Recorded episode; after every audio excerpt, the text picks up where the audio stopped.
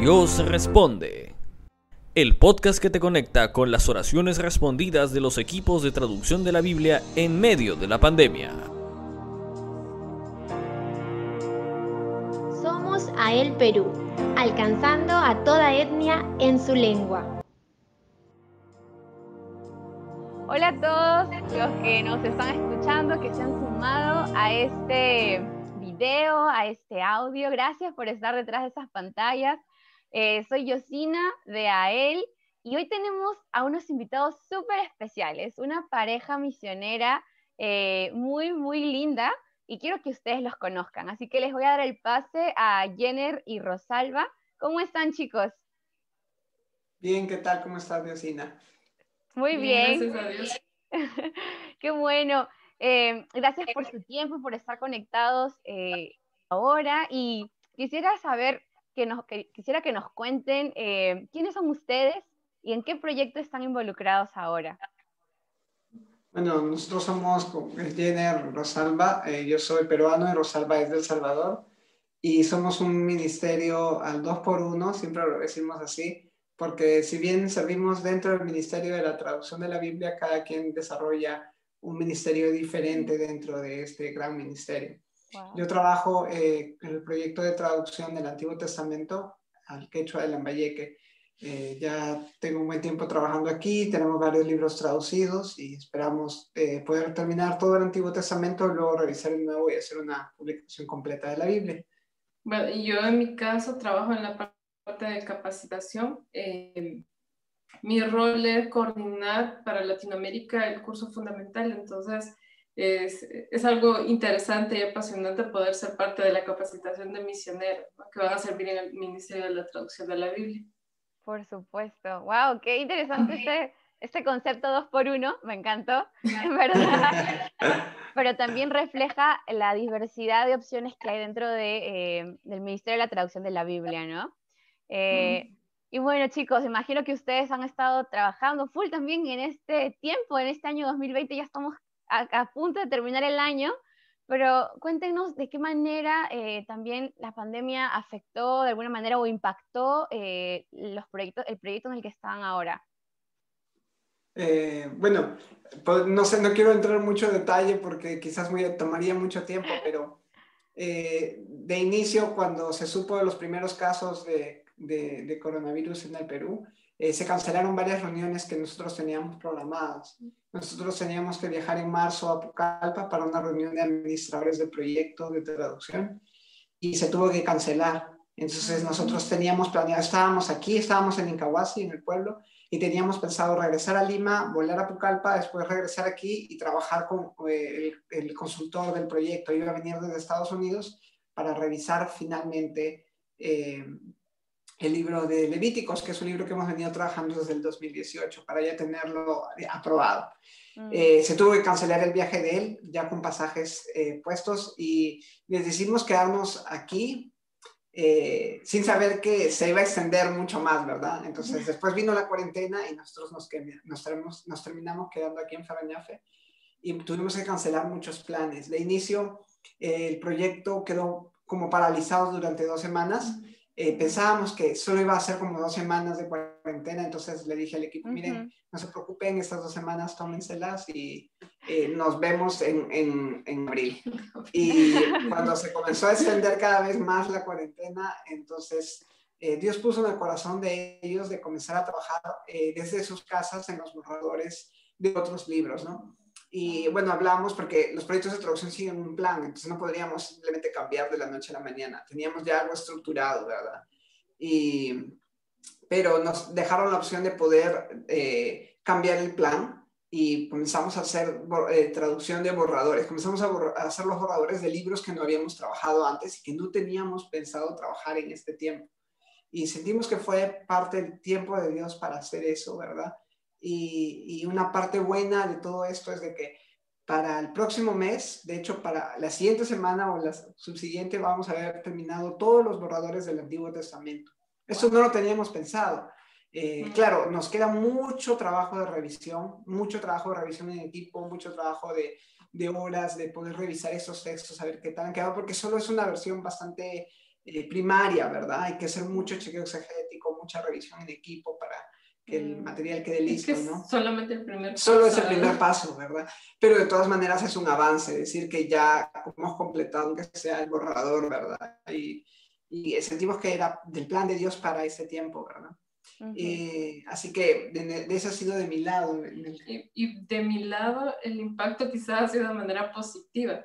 ¿Por qué? Porque mi, mi, mi labor es todo a través del Internet. Trabajamos en cooperación con diferentes organizaciones desde México hasta Argentina. Entonces, el hecho que la gente pueda estar más conectada, que está dentro de su casa, permite varias, varias cosas, ¿no? En, en este año, por lo menos hemos capacitado 25, 26 personas para, para que darles herramientas para mejorar su, su, su, forma de enseñanza, ¿no? Y otros que es la primera vez que se están capacitando. Entonces, de alguna manera eso ha abonado y ayudado a que podamos seguir con, con esos planes, ¿no?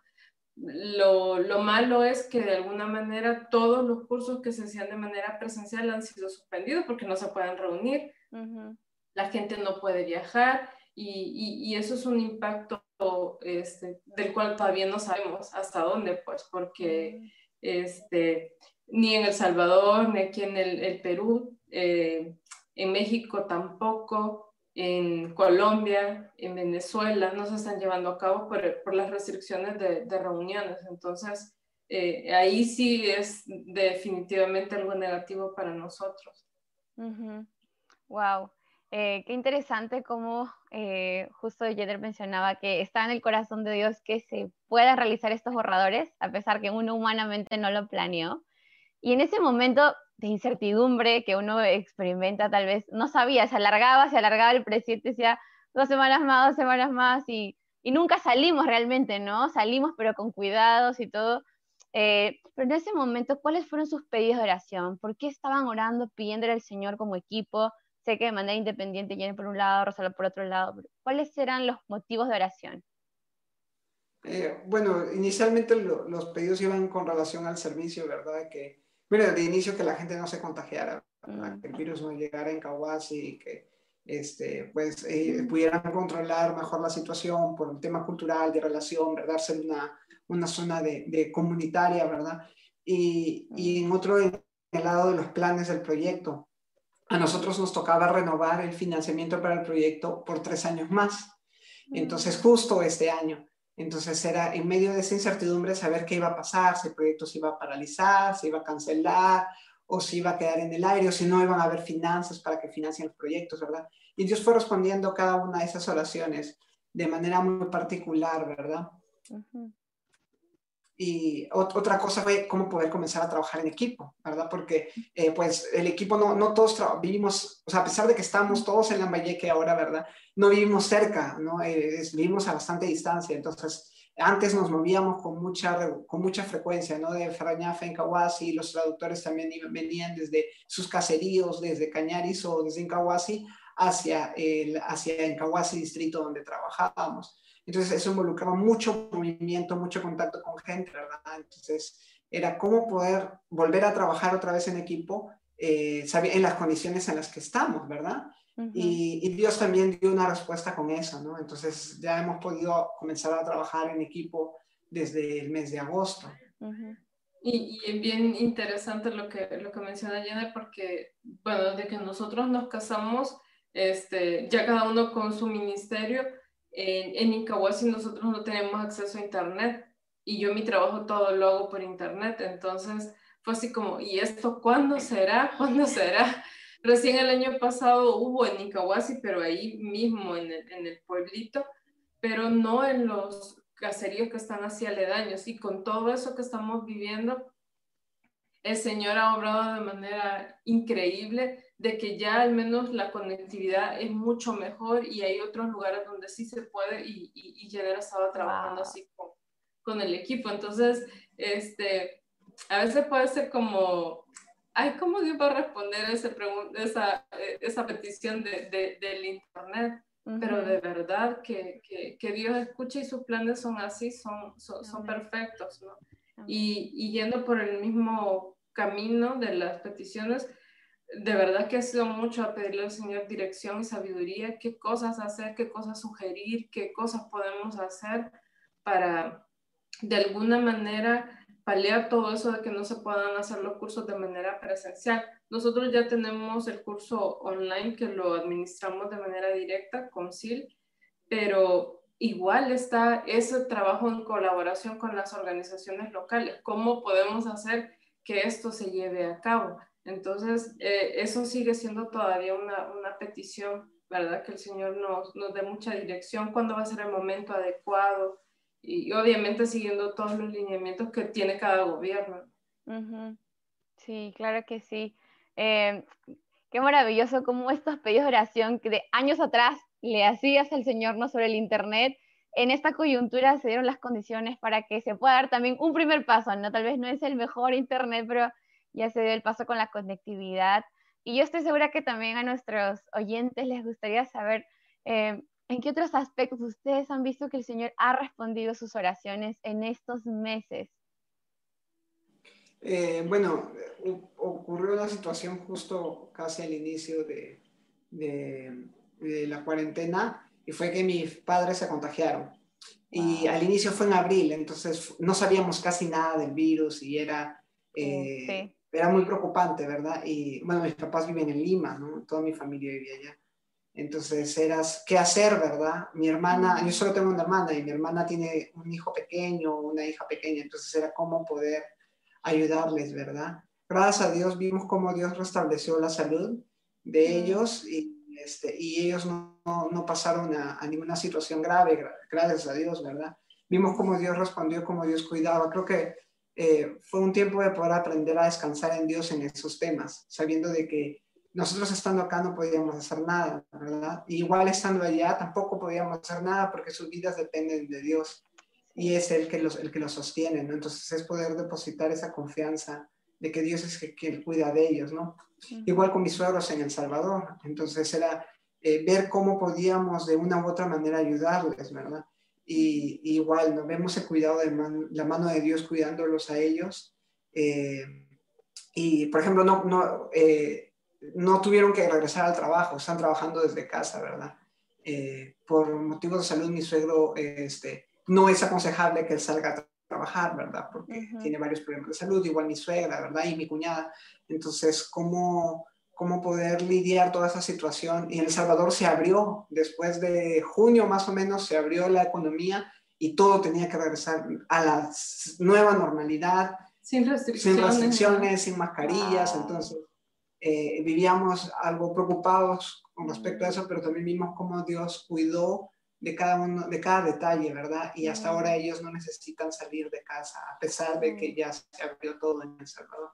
Y, lo otro es que nosotros somos, este, nuestro presupuesto 100% depende de las iglesias, de la iglesia en Lima, de, la iglesia en El Salvador, y son nuestra fuente de, de sustento. Entonces, pensar que todos los cultos se han paralizado desde marzo, eh, que las iglesias no están realizando servicios y que de alguna u otra manera hay gente de la congregación que ha perdido su trabajo por la pandemia. Entonces es, es decir, ¿y ahora qué vamos a hacer, no? Pero el Señor siempre ha sido fiel y Él nos ha mostrado una y otra vez que dependemos exclusivamente de Él, que Él utiliza la iglesia para bendecirnos y Él es el que provee. No es, no, no es una, este, ¿cómo puedo decir? No es porque nosotros no merezcamos algo, sino que es su fidelidad, es, es, su amor el que hace y el que provee. Entonces, hasta el día de hoy nosotros hemos visto que el Señor ha,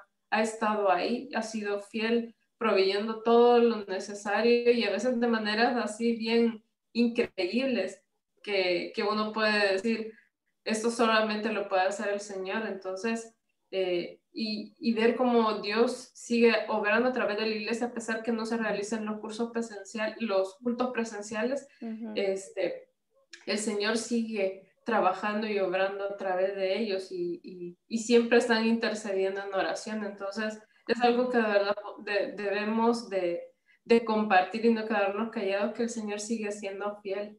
Amén, amén. Eh, no dejo de maravillarme por lo que el Señor hace y cómo nos recuerda una y otra vez más que somos dependientes de Él y Él es misericordioso y fiel y sus planes de verdad van más allá de nuestros propios pensamientos.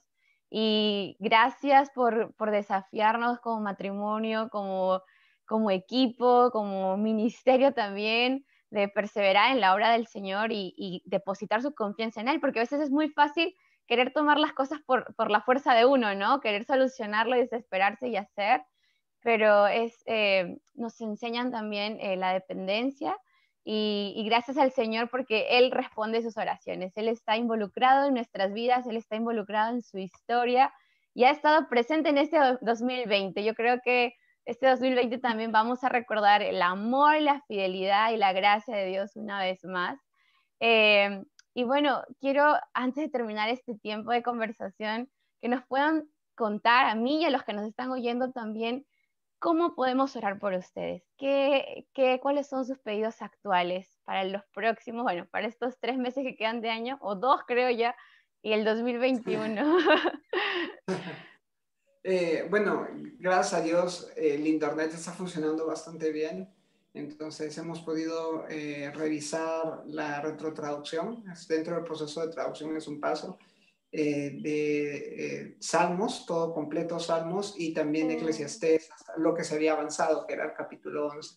Y, y, ahora estamos viendo las notas del que ha puesto el consultor para el libro de Levíticos, pero solo con uno de los miembros del equipo. Eh, a partir de noviembre voy a comenzar a trabajar por internet.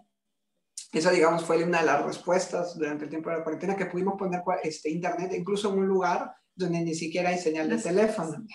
Entonces, ya hemos hecho llamadas por Zoom, por Skype, y funciona bastante bien. Así que, eh, bueno, siempre hay, ¿verdad? Que se cae el, internet, pero eso ocurre incluso hasta en la luz, ¿verdad? Que se va, pero eso ocurre incluso hasta, hasta en la ciudad, ¿verdad? Entonces, somos conscientes de que eso eh, y pues que el equipo pueda eh, eh, comenzar a trabajar dentro de, venir bajo esta forma, se pueda adecuar, ¿verdad? Y podamos ir también pensando cómo hacer a futuro, ¿verdad?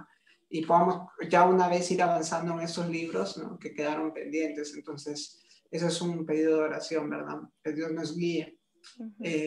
bueno, por mi parte, nosotros estamos en el proceso de revisar los materiales del curso de fonética y estábamos trabajando tres personas en, en esa revisión, pero una de, de, de ellas, este, su familia tuvo un accidente bien, bien complicado, este, y, y luego otro miembro del equipo que, que, me apoya en la parte del aula virtual, también su papá ha sido intervenido, entonces mm. ha sido algo como para pedir por, por el equipo con el, que, con el que trabajo, ¿no? Todos los que son los coordinadores de las materias, y el, el administrador del aula por pedir por ellos, ¿no? Porque el Señor pueda cubrirlos, guiarlos en todo momento, que supla también sus necesidades.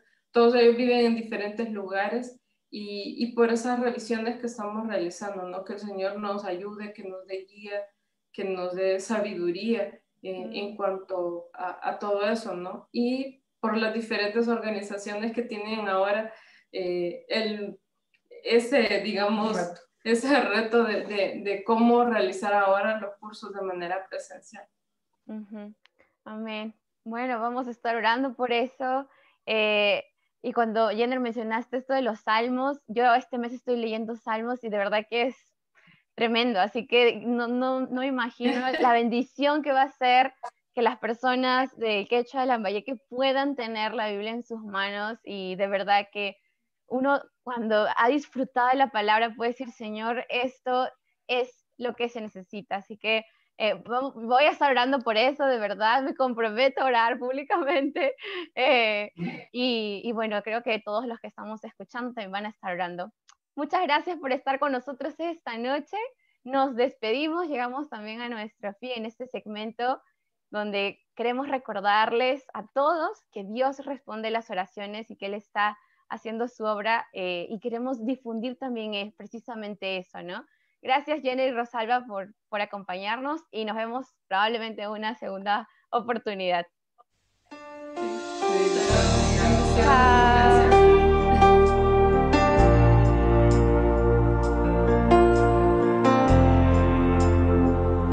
Este 11 de noviembre a las 11 de la mañana y a las 11 de la noche, únete a orar en el Día Mundial de la Oración por la traducción de la Biblia a favor de las etnias de todo el mundo. Porque Dios responde.